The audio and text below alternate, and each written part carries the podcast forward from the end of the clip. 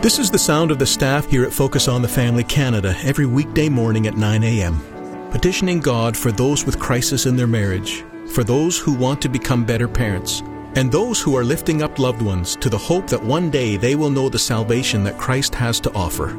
We'd love to hear from you too. Call us today with your prayer requests at 1 800 A Family or email us at prayer at fotf.ca.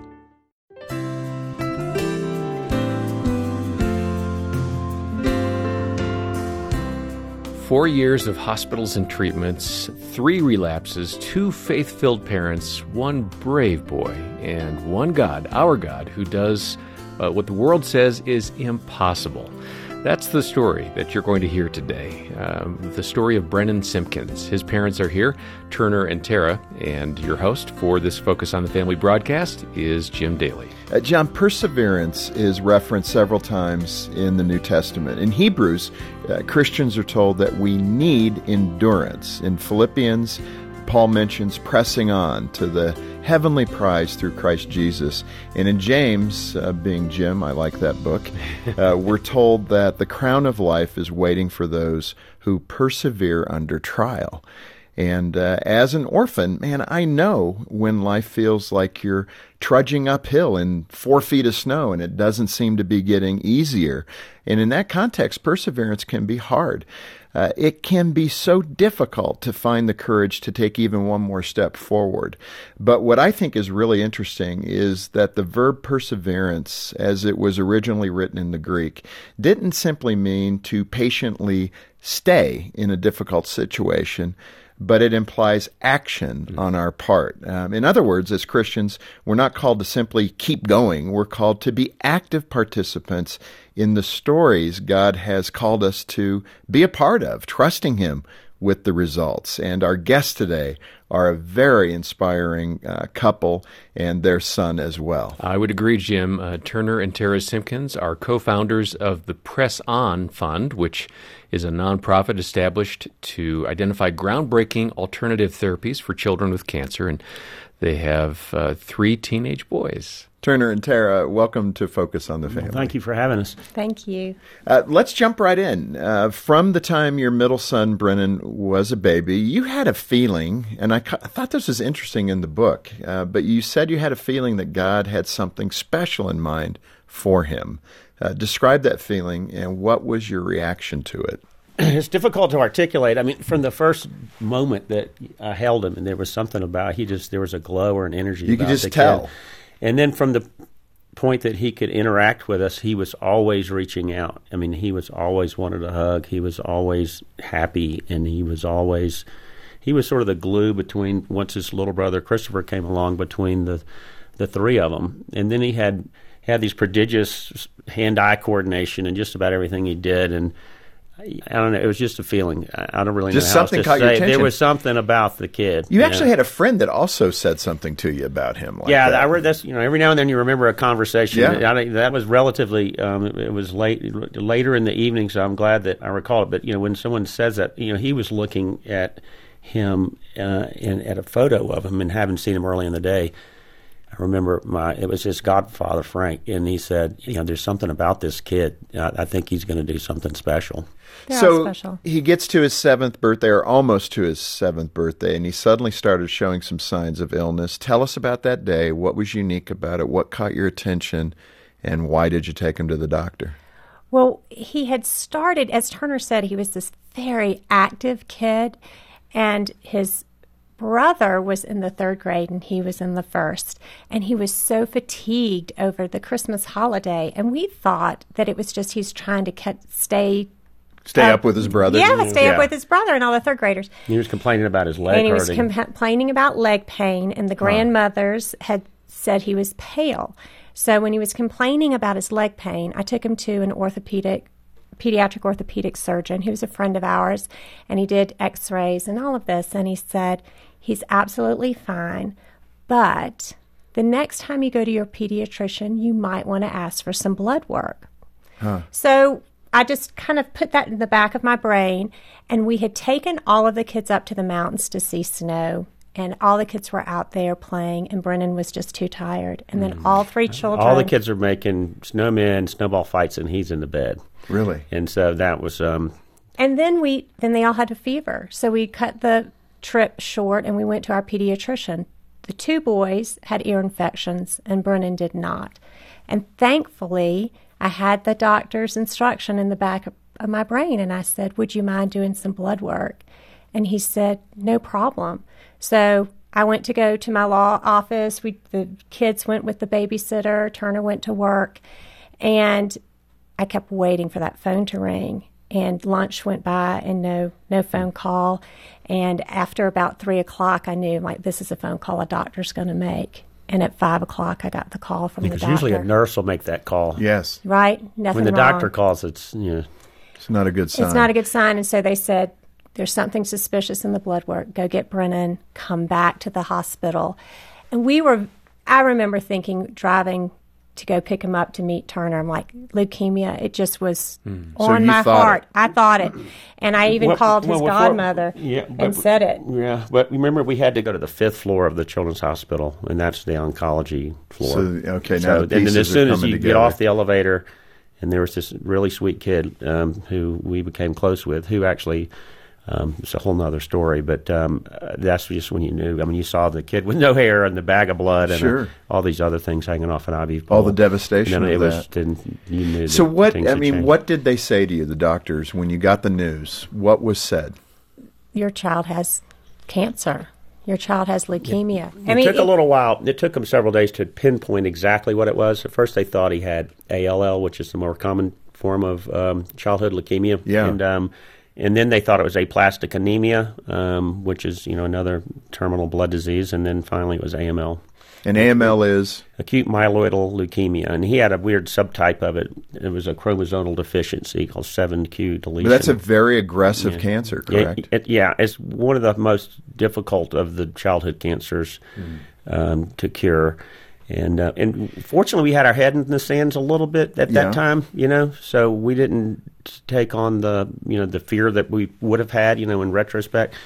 So at that point, we're thinking, okay, we can do this. He's gonna you know, beat and it. then we were positive, We're and you know, when place. we were, um, and um, but you know, that was short lived, obviously. That was short lived. But I want to I want to hear your hearts on this Right. as mom and dad. Talk to me as mom and dad when doctors say that. And people listening, they may have heard it or they're going to hear it. And I want you to connect with them because that's a moment where you can go a lot of different directions in your faith, Yeah. in your anger. Yeah, it's What all of happened to you guys? I mean, I it's mean- it's almost like a cyclone of emotions and thoughts at that point. I think that to answer your question, there's a process that just human nature, right? You start to first you approach this as a business problem or something that you know I we can handle this, right? We can handle it. And I remember I had had a friend who was a pediatric oncology nurse, and she says it takes families seven times to hear your child has cancer before the full effect of that actually falls in on them. And I remember that night we were so naive. We'd taken him to the hospital and we were, you know, it's like nine o'clock at night. We go, we've got two other kids at home. We got to get Yeah. them to bed. Like, like, "You're let's not going hurry up anywhere." this uh, operation. And They, they, said, "There's a there's a cot for y'all that you're not going anywhere tonight." so you're not going anywhere. So, like things, it takes it a while to sink in. And then I remember the next day when the oncologist walked into the room who was on call that day, and she happened to be an acquaintance, and she hugged me and she sobbed. Hmm. Wow. And she said, I am so sorry. And at that moment, I thought, oh my gosh, we have This is big. This is- this is a big deal. idea what the depth of this is. Yeah. And then I remember you're kind of caught between two worlds, right? You're trying to go through, you still have all the daily duties.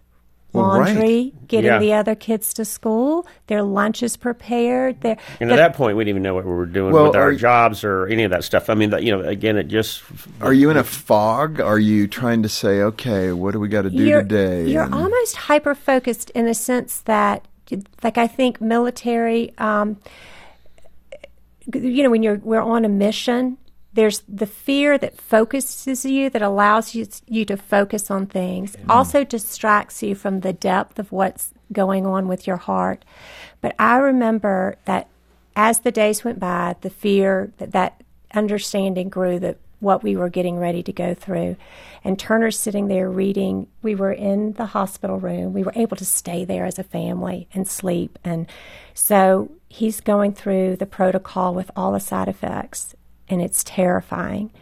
And then I just hear this voice, and it says, In the midst of fear, fall deeper into love. In the midst of fear, fall deeper mm-hmm. into love. And I knew that we were being told to trust, to trust in something. Gives me chills. Trust in something bigger. I will hold you yeah. through this, right? You will be held through this. You will not go through this alone. Mm. And so. Mm. That is uh, phenomenal encouragement, and that had to be God speaking to you, right? right? And um, if you're tracking along with any aspect of this story, uh, please know that we have caring Christian counselors that you can talk to here. Call and uh, schedule a consultation with them. We have resources, and uh, our phone number is 800, the letter A in the word family, or online you can find help at focusonthefamily.ca.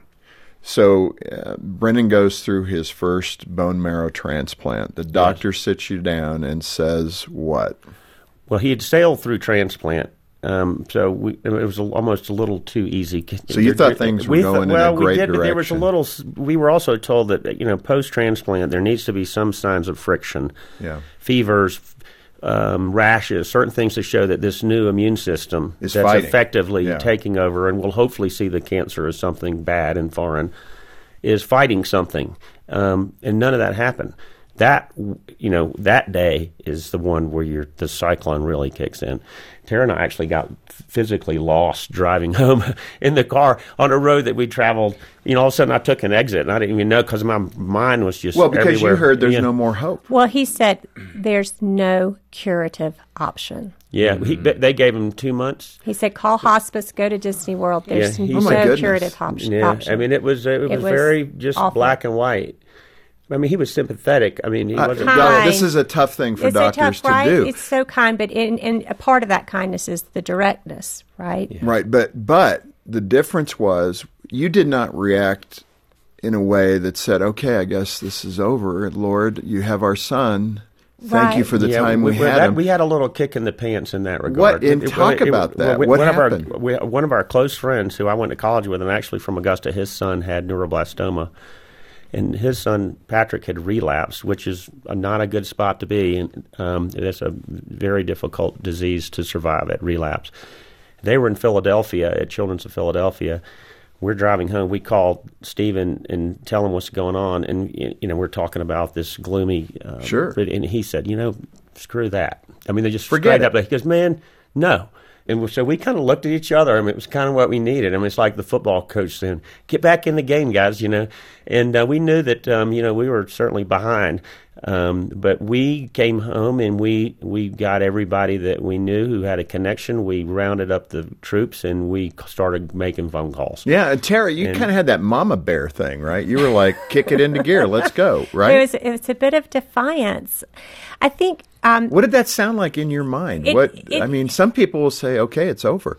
You didn't. Well, that part is yes, you're right, and that's what worries I, me. I think that one of the, the places of grace that we had was we weren't alone, right? We knew we were not alone. We knew we'd been promised that we would be walked through this not by ourselves. Our friends were so important. The fact that we had a community, another family who was going through it. But we saw all kinds of families, single moms, children that never were able to come to the hospital. And there was always, well, what is it that we can do? How can we serve? How can we be of use? What is a better question that we can ask instead of why us? How might I be used? How might I be of service? This Focus on the Family broadcast will continue in just a moment.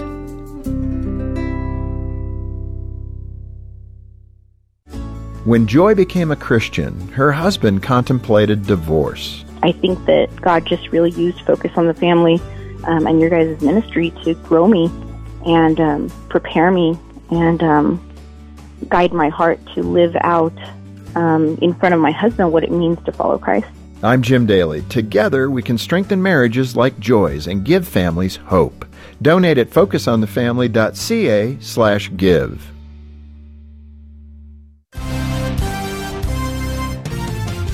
Financial Moments with Tom Copeland. In the parable of the hidden treasure, Jesus said, The kingdom of heaven is like a treasure hidden in a field. When a man found it, he hid it again, and then in his joy he went and sold all that he had and bought that field. Matthew 13, 44 to 46. God is saying that the kingdom of heaven is of such great value that we should be willing to give up everything that we have on this earth in order to have the kingdom of heaven, which would include the greatest treasure of all, a personal relationship with the Lord Jesus Christ, not only here on earth, but also in eternity in heaven. The Apostle Paul considered his relationship with Christ to be more important than anything else. In Philippians 3 8, Paul said, What is more, I consider everything a loss compared to the surpassing greatness of knowing Christ Jesus my Lord, for whose sake I have lost all things. I consider them rubbish that I may gain Christ. In summary, make your relationship with Christ your highest priority. Thanks for listening to Focus on the Family. We'll continue now with the balance of our programming. So as we work through this, though, I mean, we have about ten minutes, and I want to make sure we grab all of this. Um, It's a long story. Turner, it's hard to do. no, no, no, but it paints an incredible picture. The second transplant didn't take. The third transplant. Well, they did take again. You know, there's a difference. You know, the, the transplant took, but then the cancer came back in each of those in second, each of third those time. situations. Right. So, I mean, we defied all the odds. He's you know the second one he survived. The third one is a parent as a donor. So think about that as a half a match. You know, the child is half Tara. I mean, he's half me. And, and you were the donor for that third one, right? I was the donor for the third one, and it took, and then things went haywire, and we um, he was given last rites, and we brought his brothers in to tell him goodbye, um, and he was on a ventilator, and and you hear about it, but you could feel it. I mean, it was a physical energy of peace, knowing that you have peeled off the things that don't You've matter. done for that- everything you that could you do. have done everything that you could, and it was. I mean, it's hard hmm. to describe it, but So emotionally, you're saying goodbye to Brennan Yeah. at this point. Yeah. I mean, I mean, we had we had never done that Inside before. your that day. heart. Yeah. I mean, because we had almost all of the doctors and nurses and you know child life specialists all were in the room. They're all weeping, thinking you know. And I remember a doctor in Philadelphia saying, "I tried a trans- second transplant on a kid in less than a year, and he died a pretty gruesome death on a ventilator." And so I've that never left my mind. Right. And so here's this kid, third transplant, and he's on a ventilator.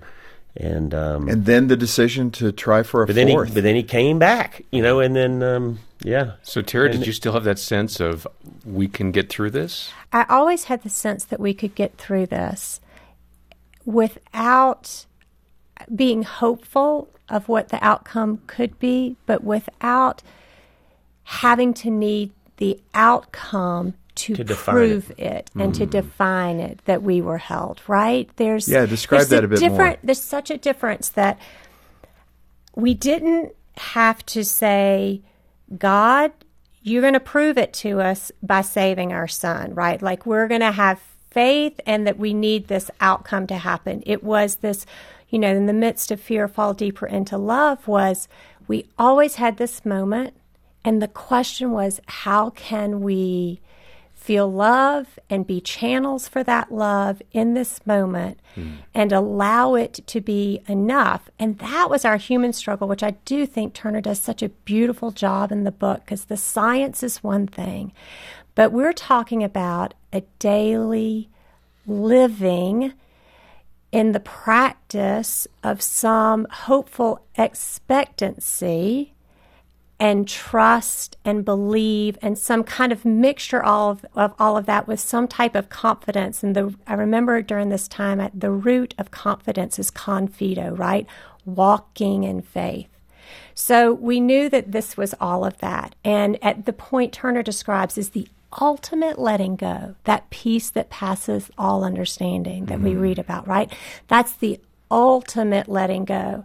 It doesn't mean that we didn't have any of those feelings, that we didn't have any of that doubt, that we didn't struggle, but that became an active part of that walk. what she's talking about is really you know the one thing that we were taught through that because you're in this cocoon submarine i mean whatever you want to call it the rest of the world's going on outside and I realize if I'm afraid of the outcome or worried about the outcome or angry about why we're here, I'm going to lose this moment that I have with this kid with me right now. Wow. And his brothers. And if I'd lose, and, and, and that moment may not be here 15 minutes from now. In, in his case, I mean, because then it's all defined. I mean, when you're going through the mundane things of life, I mean, it's easy to kind of have that smothered Right. up a little bit. And so this situation peeled off all that mundanity. And, you know, when you're in an environment, once you get to St. Jude Children's Hospital, I mean, these are, a lot of these kids don't come out. Right. They're in And trouble. you see lots of reactions. You see divorce. Um, it was a extremely high rate of divorce in pediatric cancer. Um, Well, that and that's part of it. Um, you guys were able to hold together. I mean, Mm-hmm. even through this very stressful time. And the good news is, Brennan received that fourth transplant, and it did work. And he's now doing great. He's 17. Yeah. He's no longer that seven-year-old, eight-year-old fighting for life in the way he had to. He's doing much better, right? He is. He's, he's remarkable. Yes, he's 17. He has a lot of side effects from his treatment, but again, we're just so grateful. And if we can remember to stay in that place of gratefulness, that this is what we prayed for, even the days I want to strangle him. no, the, the normal stuff. Yeah.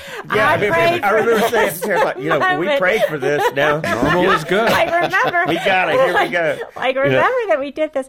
But when talking about that specialness of Brennan, and I do, I think for parents who are go out there, that child never doubted that he mm-hmm. was loved. He was a Right? fighter. He was a fighter. He never felt That was the thing abandoned. that we saw. He never felt abandoned by God. He never felt abandoned. I mean, we I had people write letters that said this child is paying for the sin of you and your ancestors and blah blah blah. And I was just like, oh my gosh, No, that's it, so it was so hurtful interesting, or that we this were is- being right. Um, Frankensteinian in some way and making this kid endure things that he Well, shouldn't endure. And we knew where. I mean, you he know, wanted it. he all right. He was seven. Remember, so we were trying Yeah. to cocoon them. Well. Once you're out of transplant relapse, you're at St. Jude. Kids start dying. I mean, the gigs. I mean, Yeah, the cat's know. out of the bag, right?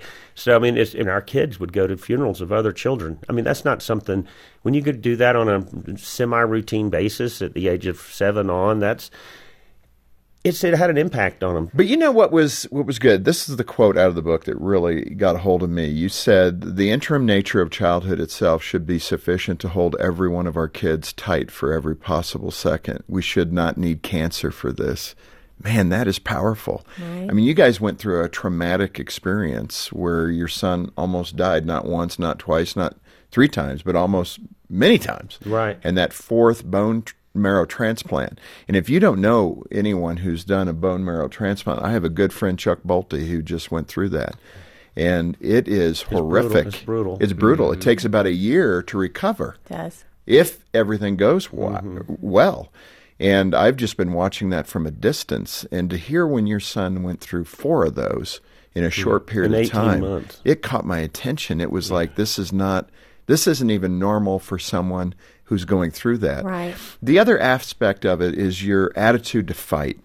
And I just so appreciate that you didn't give up after the first situation where it didn't it didn't work and uh, you didn't give up as parents that's a good lesson for all of us when it comes to medical issues that we may encounter at some point i hope the people listening will take that as a declarion way forward if they if they're given a a poor diagnosis You're not going to hurt anybody's feelings if you Keep get a trying. second opinion. I mean, you may be on the right track, but you need to Keep make fighting. sure you, what you need to make sure that you got all the cards on the table. Yeah, and I Um, so yeah. appreciate that. The last question, which is really perhaps the most difficult, and my own brother and his wife went through this uh, cancer with their son, and he was doing well, but then it got him again, and he didn't make it at a young age. And so I think the question is a tough one, but it's for those families that did fight the good fight, but they lost their loved one, they lost their mm-hmm. child, their son or daughter. What word would you have for them? I I have enough this understanding that every human's life is enough. That whatever it is that they were meant to be, to love, whomever they were they were born to touch, they did. They touched them hmm. and that it was enough and to find some peace in that right? To find something in that. We can spend our entire rest of our lives what ifing, second guessing, and if we're doing that, we aren't living the lives that we've been called to do. Yeah. And right? it, you're really saying contentment has to be your goal, that you can't control these outcomes and that you I mean, have to everything find has a contentment. consequence. Every little seed in the ground, every little pebble in the pond, and we may be a long ways off before that matures, and and we may never know what it is, but it's something. And each of those children who've been in the hospital have touched someone. They've touched another family. They've touched another doctor, and um, there is meaning there. It may not be the one that you know was written up in the handbook when the child was born, but Yeah. it's um, certainly. Um, I do think that we just we know in our you know that if we push the doubt aside, then faith is there, and then you can. But that doesn't on. mean you don't have the anger. You don't have all of those No. human emotions to process. Process them, learn from them, get Don't help. bottle it up. Don't No, that- bottle it yeah. up. Like, like all that. of that is Talk about very it. human. Talk about it with your friends. Those are all Talk seeds about it with that other are being families who've gone planted. through the same thing. Yeah, You guys, I'm so grateful for you to be able to share, you know, your pain points Thank you. with the audience and to be able to hear you're wrestling through this and the fact that, you know, thus far, uh, Brennan's in a good place. Maybe not a perfect place, but he's in a much better place than he was 10 years ago. And God has been faithful. absolutely. And the point is, he's faithful always, Always. no matter Yeah. the circumstances. Yeah, the circumstances are. And John, as what you said are. before, um, I can only imagine some of the pain in the people who are listening and things that they're encountering. And Focus is here for you. That's the whole point. We have so many generous donors who equip us to uh, have, um, you know, counselors in place to hear where your heart is, to help you, to give you some idea and direction, to give you biblical wisdom on what you can do to stay in the fight the human fight of uh, doing better in this life and leaning into Him. And we've got lots of resources to help you do that. hmm We do. We're a phone call away, and that number is 800, the letter A, and the word family. Uh, online, you'll find help at focusonthefamily.ca. And it would be good to mention the book that Turner wrote capturing uh, a lot of this story. It's called Possibilities, Perseverance, Grace, and the story of one family's life with leukemia. Uh, we have details about how you can get your copy at the website. Uh, Turner and Tara, what an amazing story. Bless you guys as you continue this journey of family and life. Thank you for Thank being you. with us. Thank No, you we very really much. am grateful. We're really grateful. Thank you. and you. for all the families out there. And when you when you come back from something like this, you don't understand that there's still a lot of fight ahead of you. Like families, you know, you hear the military members that are coming back and trying to reintegrate. Please, I just urge all of your listeners to use the resources that you have available for them and use that. So Well, I love can- your, your yeah, cry, which is hug your kid tonight. hug your kid tonight. That's good. Yeah. Well, on behalf of Jim Daly and uh, the entire team here at Focus on the Family, thanks so much for joining us today for Focus on the Family.